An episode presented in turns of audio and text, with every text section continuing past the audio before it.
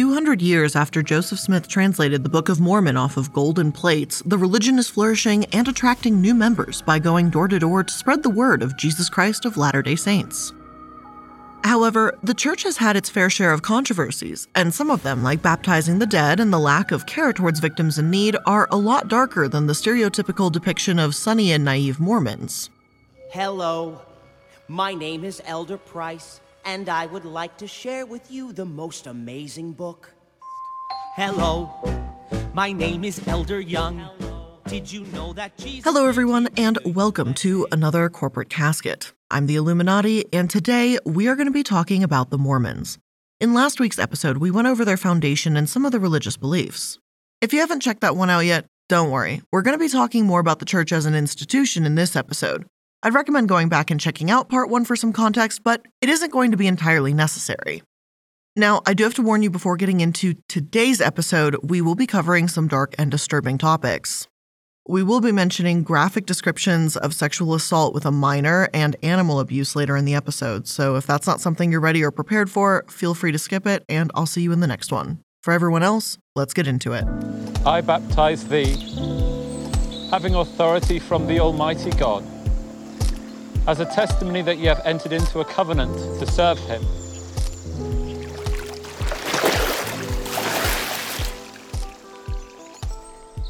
To kick things off, let's talk about the church's controversial religious practice, baptizing the dead. I gave you a rundown of this practice in the previous episode, but to quickly reiterate, the belief is that dead souls can be redeemed post-mortem if they are not only baptized, but accept the baptism. Even though the dead can supposedly accept or refuse, they can't stop this baptism from being done, which I would argue is attempting to strip the dead of their religious heritage, rights, beliefs, etc., etc. Thankfully, the Church of Latter-day Saints is the only major religion that actually follows this practice. While this has a distinct religious implication, this also helps the church track and maintain an eerily impressive collection of genealogical records. These records are made publicly available at familysearch.org. The website is a bit difficult to navigate, but their family tree overview, they claim to house records for over 1.2 billion ancestors. In comparison to other genealogy sites out there, it is a bit dated. They don't use DNA records like you'd expect a heritage or genealogy website to do, and the search functions do require a bit of detective work to find specific people in their system. The site is free and partially run by volunteers, which is wild considering the 1.2 billion ancestor statistics the site purports. The church even cites scripture to explain why they are so committed to record keeping, calling it a sacred duty. They explain historical record keeping as a traditional church practice with a major focus on presenting church documents. And they even encourage keeping journals as a form of personal record keeping. Now, this brings us back to their practice of baptizing the dead. You see, when they perform a baptism, they make a record of the individual who was baptized. This would normally be all well and good, except the practice has been used in grossly insensitive scenarios. Most notably, in the 1990s, Jewish genealogists discovered that approximately 380,000 Holocaust victims had been baptized, one of whom was none other than Anne Frank. This is done when church members are escorted to a decorative baptismal font. One member will read a short prayer, and another, representing the dead relative, is the one that will be baptized. The church has a photo of a baptismal font on their website featuring oxen holding up a bath-like structure. The page states that since Jesus taught baptism is essential to salvation, they are offering the blessing of salvation to these deceased Jewish people. Even so, this practice can be upsetting for so many reasons. As Jewish genealogist Gary Mokotoff says, the posthumous baptizing of Holocaust victims reopened Jewish wounds from being forced to convert to Christianity or face death or deportation in the past. So these baptisms repeat this forced conversion onto a group of vulnerable people. And I just don't really buy this idea that the church presents that you have a choice to accept baptism even in death. Regardless of what you think happens after death, I think it's important to be respectful of another's beliefs, and you can't really defend your beliefs when you're dead, no matter which form of afterlife you prescribe to. Fortunately, the Mormon Church eventually seemed to agree that this was a bit abhorrent. In 1995, they established a rule barring the baptism of Holocaust victims except in rare cases in which they are direct ancestors. In addition, the church spent $500,000 removing Jewish names from its baptismal registries as part of an agreement with Jewish leaders in the Holocaust survivor community. It's one of those situations that really gets you wondering who thought it was a good idea in the first place, particularly with the sheer amount of baptisms they performed. In addition to purging their registry, they have implemented additional safeguards in recent years. They hired 4 full-time staffers who watch the database and block baptisms on restricted names. According to AP News, this includes a list of Holocaust victims sent each month by a Jewish human rights organization in Los Angeles. They also walked back a stance they held previously in 2012 that the church insisted that it could not control pranksters or careless persons who submit Jewish names or famous people. And yes, you heard me right, this practice also extends to famous people. According to Ryan Cragun, an associate professor of sociology who studies Mormonism at the University of Tampa, the baptisms of public figures are likely based on two factors. First, people naturally think about celebrities more often because they see them on TV and in movies and hear them on radio. Secondly, Mormons are similar to other social groups in that they like to claim famous people as their own. Public figures baptized in this manner include Marilyn Monroe, the mother of Queen Elizabeth II, the grandparents of Kim Kardashian, Carrie Fisher, and U.S. politicians Joe Biden, John McCain, and Mike Pence. In 2017, top LDS leaders stressed the importance of proxy baptism, saying God wants all his children home again, in families and in glory, and encouraged young members to get involved. So they seem a bit at odds with themselves. On one hand, they're implementing safeguards to prevent baptizing with reckless abandon, while on the other hand, they're still encouraging the practice. Not to mention, they've also excommunicated members in the past, such as researcher Helen for speaking out against this practice. The church may have implemented safeguards after the fact, but for some, it seems too little too late. There was one attempt to baptize Holocaust survivor Simon Wiesenthal, who passed away in 2005, which was thankfully flagged as needing permission. The founder and dean of Simon Wiesenthal Center, Rabbi Marvin Heer, asked them to remove his name from the database entirely. He stated, "They, the Mormons, mean well, but it's insulting to Jews, and it would be insulting to Mr. Wiesenthal. He lived a life of good deeds, and he doesn't need any assistance getting into heaven." Other critics have said that this movement isn't selfless, but sheer arrogance. The fact that they even asked after 1995 when promising to end the practice has also been called reprehensible, with some asking, if a church can't be trusted to keep its word in a matter such as this, then where is its moral standing?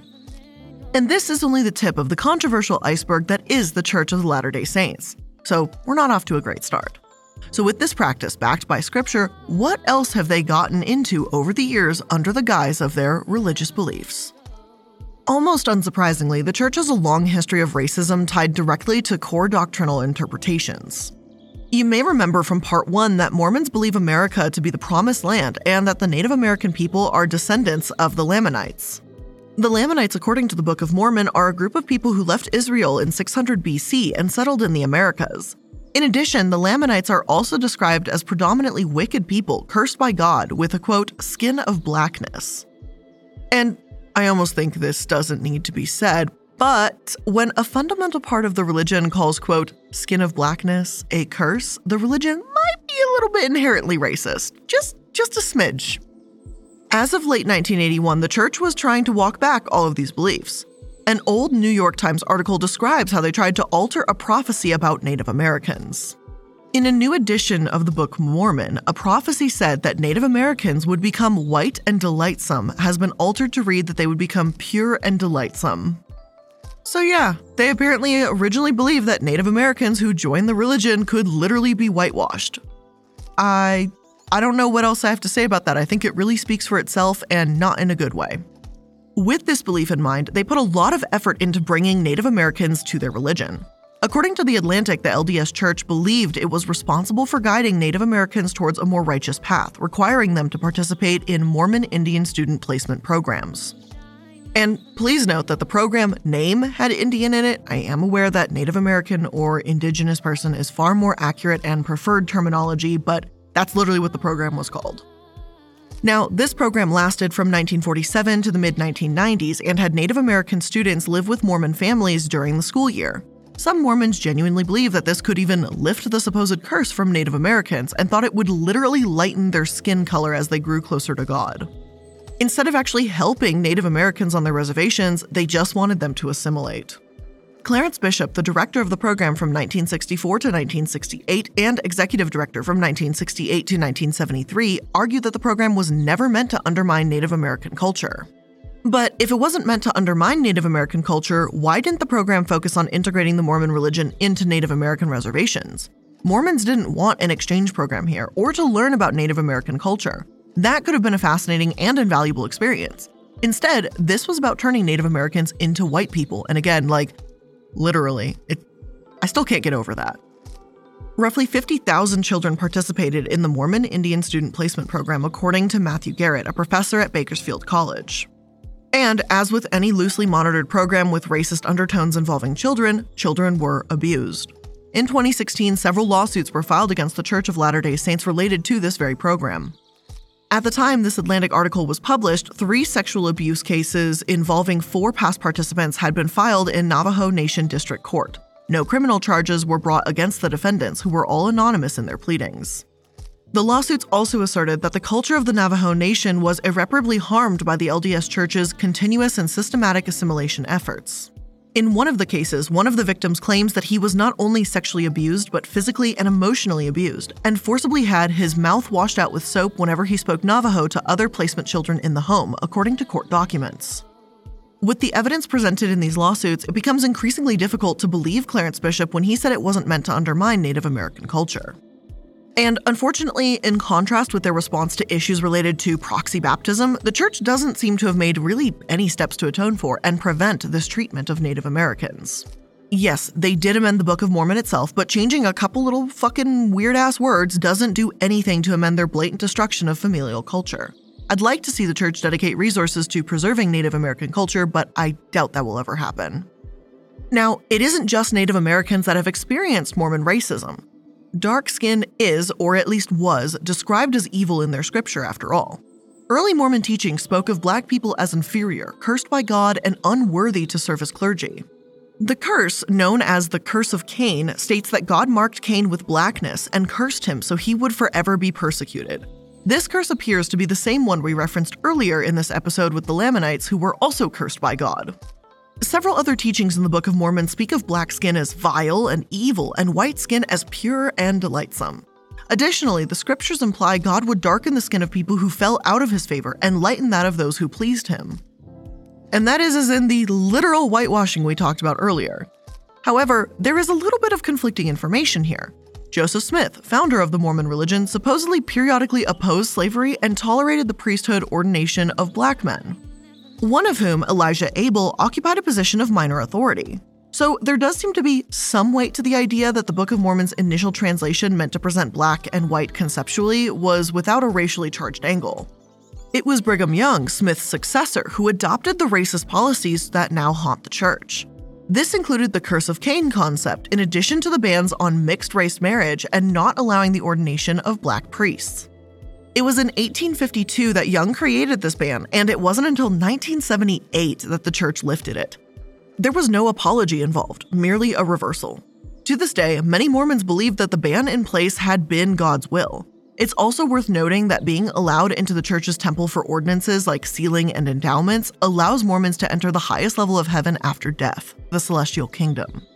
Therefore, until 1978, black people within the Mormon church couldn't get into the highest level of heaven. Their supposed Curse of Cain not only meant discrimination on earth, but in the afterlife too. Unsurprisingly, the church has had a hard time separating itself from its racist origins. Scholars say the number of black Mormons, minuscule before 1978, is an estimated 5,000 to 10,000 as of 2005. And that's relative to an estimated 5.5 million American Mormons at the time. And as a side note, please note that this does not mean that every modern-day Mormon is racist. I'm not going to excuse anyone involved for the damage caused by their actions, but I'm also not going to pretend that just because this is how the church used to act, the church acts the exact way now in modern times. However, the foundations of beliefs that these modern-day Mormons are raised in come from some pretty fucked up origins, so I think it's important to highlight that. Even so, while Mormon leaders generally criticize past and present racism, they carefully avoid any specific criticism of past presidents and apostles, careful not to disrupt traditional reverence for the church's prophets. Personally, I think condemning these actions is key for taking responsibility and moving forward in order to heal the damage that's been done.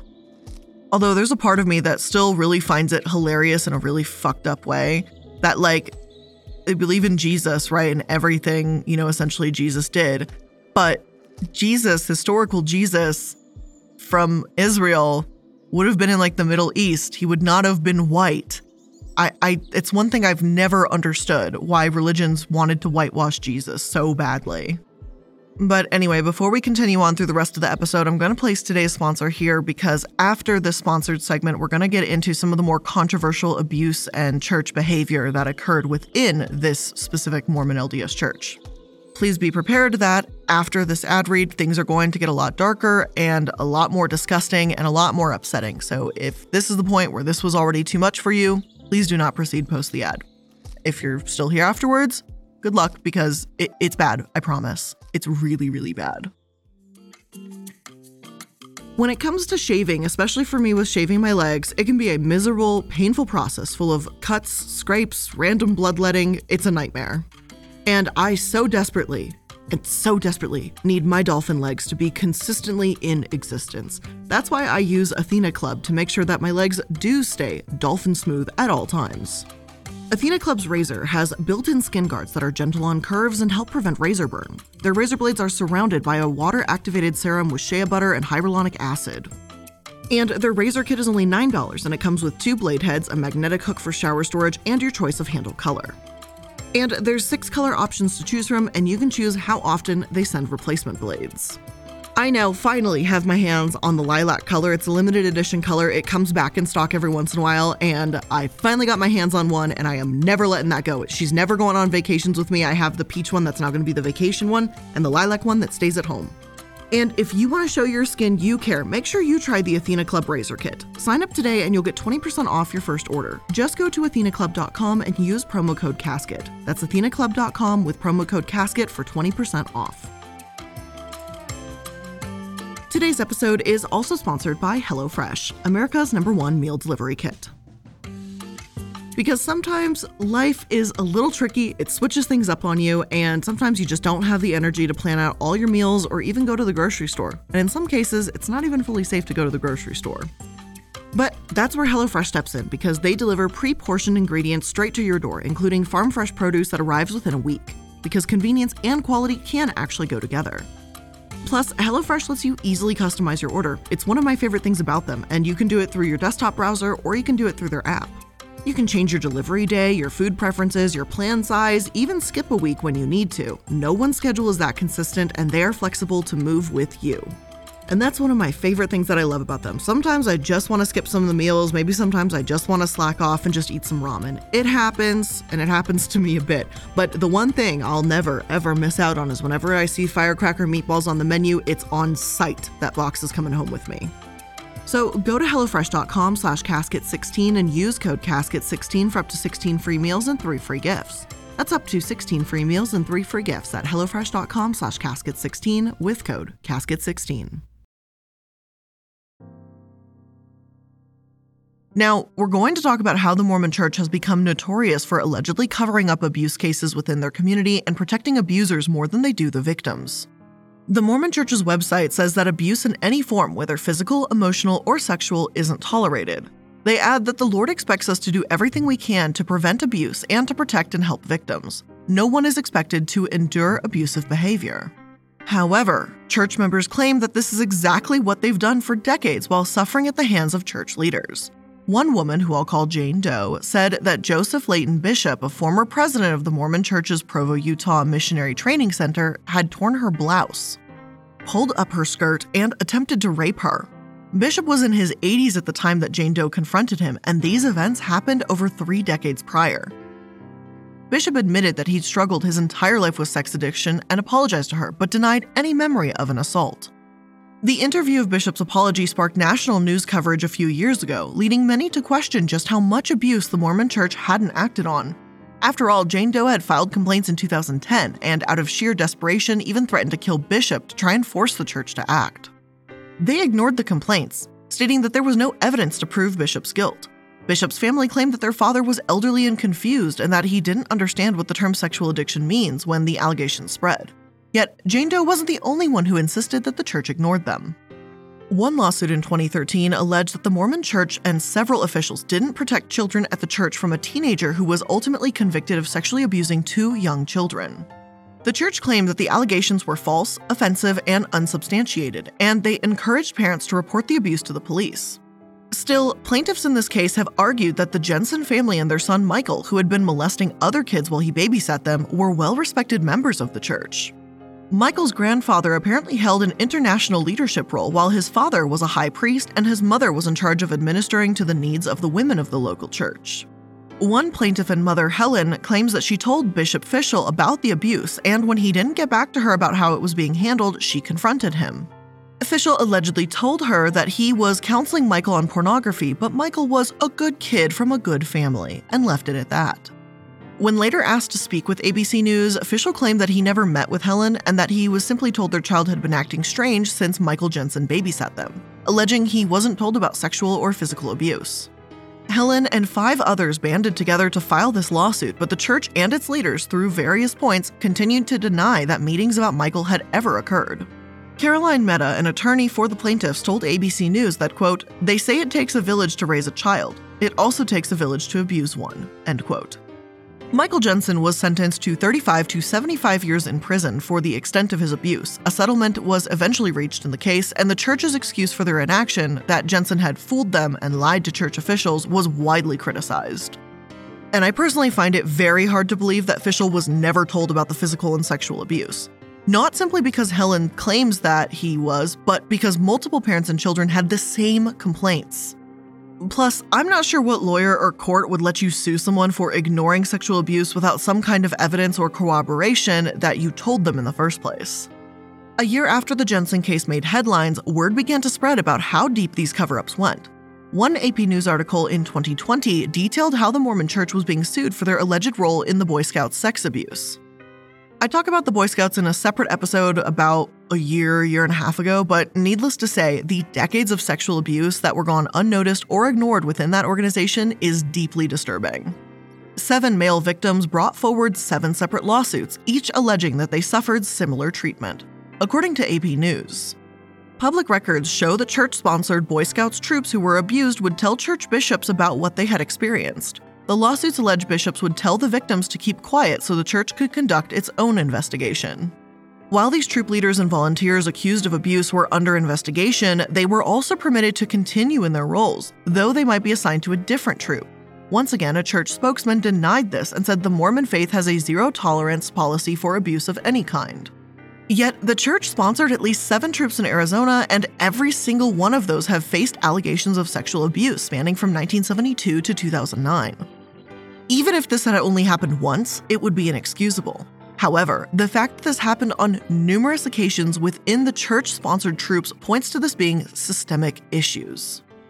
AP News also states that the Mormon Church was actually the largest sponsor of Boy Scouts of America troops and their greatest ally until the partnership ended on January 1, 2020, and they pulled almost 500,000 people in favor of their own religion and spiritual development program.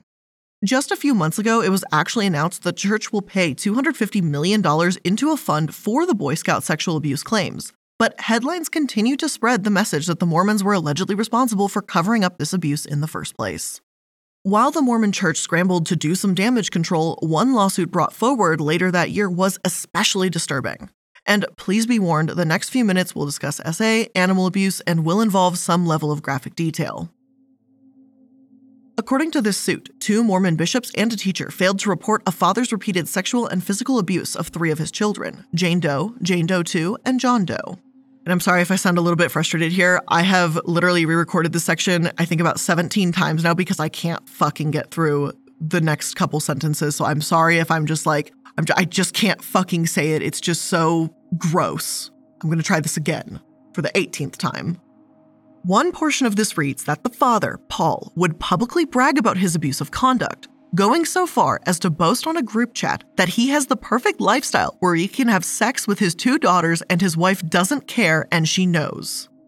It added that Jane Doe 2's sexual abuse and rape started when she was less than 6 months of age. To punish his children, Paul would force them to watch him run over the family cat with his car until it died. Paul also uploaded footage online of himself raping Jane Doe when she was 9 years old, which is how the Department of Homeland Security eventually became involved. DHS served a search warrant of the family home and seized thousands of pieces of child pornography, many of them including Jane 1 and 2. The sexual and physical abuse in this case is truly grotesque, and it's unforgivable. And yet, what I just described in a couple sentences, which cannot make up for the years of abuse that these children face, Mormon counselors instructed the family, Paul's wife specifically, to forgive and forget the abuse perpetrated by her husband. I am at a loss of words. I find it hard to understand. My brain does not wrap around this type of abuse, how you could do this to your own children. There's so much I want to say, but I can't put it in words because it is so disgusting and it just makes me so fucking angry that for some reason this was, just forgive and forget. Like, what? Now, as for the Mormon Church, they directed a family physician asking for permission to report the abuse to a helpline and told him that since he had clergy penitent privilege, the abuse didn't need to be reported. The lawsuit claims that this helpline is a place not actually to protect or serve victims, but for attorneys to snuff out complaints and protect the church from potentially costly lawsuits. Whether or not you believe the Mormon Church is malicious in doing this in some attempt to protect their money, or that their negligence is abusive in of itself, one allegation has made itself known. The church has allowed abusers to thrive. While we've seen this before with other church organizations, there are a few things about Mormonism that makes their situation unique. For example, while school officials can be mandated reporters, meaning they are required to report abuse when they are made aware of it, bishops and other Mormon leaders are not mandated reporters. The law in Utah currently states that this reporting requirement specifically does not apply to any member of the clergy. There's been a lot of debate around this, and frankly, considering the cases we've gone over, I do believe the law should be changed. Unfortunately, attempts to do so have been struck down, not giving me much hope that anything will change and that abuse will simply just not really be addressed. You might be wondering how the Mormon Church has been able to afford all of this litigation and controversy. Their finances are, in fact, a controversy in of itself. They currently have over $100 billion in tax-free assets, and that's billion with a B. When you think about how much money it is, the fact that they only had to pay 1/400 of what they had to the people that were abused in the Mormon Boy Scout troops by Mormon Boy Scout leaders is pretty upsetting. The IRS and public learned of this massive fund in late 2019 when whistleblower David Nielsen, a Mormon that worked at the church's investment division and signed Peak Advisors, spoke out.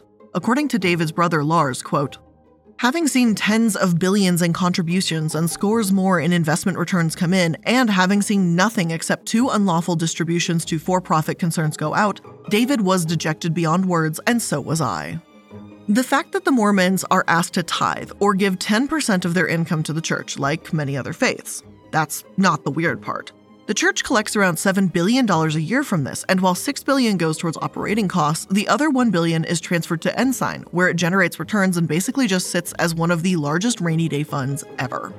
Ensign's president, Roger Clark, claims that these funds are sitting there so they can be used for the second coming of Christ, but critics say that it's ridiculous how financially struggling members are asked to tithe when the money is just going to sit around. Many called for total and complete financial transparency after this, while the organization FAIR, Faithful Answers, Informed Responses, argued that this simply was not possible. FAIR explained that full disclosure wouldn't give much more information than was already available, and it would come at great expense. They also argued that the reason Mormons only give $40 million annually to humanitarian efforts is because, quote, "Critics also overlook the fact that if money is spent to feed the needy, the money is gone. On the other hand, if the church reinvests in Salt Lake City's downtown core, this provides jobs and economic stimulus. While providing fewer short-term gains, this long-term teach a man to fish strategy would ultimately benefit many more people." And personally, and let me be frank here, the mindset is selfish and bullshit. You can't claim to be a charitable organization that wants to help the needy while simultaneously asking for tithes from poor members and investing in Utah's downtown instead of, feeding the fucking poor. Sure, giving construction jobs to people by asking them to build churches might be helpful, but it's still helping yourself too. Plus, we've already talked about the severe downsides to missionary work, so the church and organizations like FAIR claiming that construction and missionary work is how Mormons best help others is hollow. This isn't to say that Mormons don't help the needy, but to point out a few questionable points in their narrative. That's just all I'm kind of saying, just some thinking points, just food for thought. FAIR, as the article describes from the Deseret, has also stated that these tithings are considered sacred because they, the members that donate them, consider them as belonging to the Lord and therefore find it inappropriate to disclose what's done with them. Active Mormon church leaders have historically argued that more transparency within Mormonism isn't necessary, despite many of these same people arguing that more transparency from the government is. One 2017 poll claims that 93% of Utah voters want the latter, while 42% of Utah voters don't desire this from the church. About 2/3 of respondents to this poll identified as Mormons. Ensign has been posting quarterly reports since the event, revealing more about the church's investments. However, former Mormons have allegedly often said to follow the money when discussing church policies and doctrine. One writer for the Salt Lake Tribune, Matt Harrison, has also argued that he believed the $100 billion investment fund isn't necessarily about money, but loyalty. Asking new, potentially poorer members to tithe is essentially asking them to care about the church's future. When Harrison was a former member, he says that bearing witness or tithing in front of other members and cleaning the church instead of hiring a janitor was all about showing sacrifice and bringing people closer together. Again, this is only one former Mormon's opinion, but it is an interesting perspective, to say the least. Now, by no means are these the only controversies within the Mormon Church. However, genealogy, racism, abuse, and their finances are probably four of the largest that seemed appropriate to discuss. And even as I say that I've discussed them, there's so much more I could get into. Like, I could literally turn into an entire channel just discussing specific things about Mormonism and how weird, racist, money-grubbing, abusive it is. I'm not going to be that. There are other channels that do dedicate their time to discussing what goes on in the Church of Mormon, and I'm going to leave it to them because I think they're probably better at it than me. But I think it's important all the same to at least give an overview and explain to maybe people like myself who have never been part of the Mormon faith to take a look and see what the outsider's perspective looking in, what does that look like? And that's kind of what I'm doing. It's not conclusive. It's not everything under the sun. I know there's things I missed. I'm probably mispronouncing a few more words, but I tried. Today, however, Americans largely seem wary of Mormonism, and I can't really blame them. Some, such as Hutchinson Jones, a Harvard University administrator who has written extensively on the topic, claims that Mormonism remains problematic for many. She's argued that many Americans learned about Mormonism from Sister Wives and Big Love, which are not necessarily wholly accurate. Still, the Pew Research Center's data demonstrates that about half of Americans feel they know a fair amount about the Mormon religion, and they have a relatively favorable opinion of it. Over the years, data shows that attitudes seem to have softened and more awareness of the Mormon Church has spread when Mormon Mitt Romney ran for president. However, the Mormons have frequently been mocked, especially after the play The Book of Mormon made it to Broadway. As The Atlantic puts it, the Catholic got Sounds of Music, Jews got Fiddler on the Roof, and Mormons got South Park on stage. I'm about to do it for the first time, and I'm gonna do it with a girl. A special girl who makes my heart... On the other hand, a Mormon writer for the Deseret says it's better to be mocked than ignored, and that it's a credit to his people that Mormons have never responded with violence. It seems like the absolute bare minimum to me. I don't think not responding with violence is a good thing either. It's just kind of human decency. Like, wow, congratulations. You hit the bar that's on the fucking floor. Good job. Now, here's the thing, like, reality for a moment here. I do believe it is wrong to mock Mormons to some extent for the sheer fact that it makes light of very real and deeply disturbing issues within their church. That doesn't mean I think the South Park creators were wrong for their episode on Mormonism, but I think people need to be more aware of how the church has ignored abusers and how they've treated victims. If we just mock and make fun of Mormons and we give them this sort of victim status, as the Deseret writer puts it, and then it makes it harder to call them out as abusers. Laughing about golden plates and the out there beliefs is most certainly one thing, and I do find them absurd, and I find it hard to logically wrap my brain around some of these things that feel more like mythos than, you know, religious beliefs, but that's just my opinion. But the reality is many of the church's actions are not laughing matters, and those need to be treated seriously. But with all of that being said, again, that's my opinion. I hope maybe you agree with me, maybe you don't agree with me, maybe you have some kind of different viewpoint, maybe I missed something altogether. I'm more than willing to listen and see maybe what have we missed. But again, with that being said, that is going to be the end of today's episode of The Corporate Casket. I hope you learned something new today, albeit quite disturbing content today, but I hope you learned something new today. Maybe it rounded out your understanding of the Mormon Church and some of the things they've done or hidden allegedly in the past. Make sure you're liking, following, and subscribing to stay up to date on all Corporate Casket and Multi-Level Monday episodes. Thank you so much for being here with me today, and I'll see you in the next one. Bye.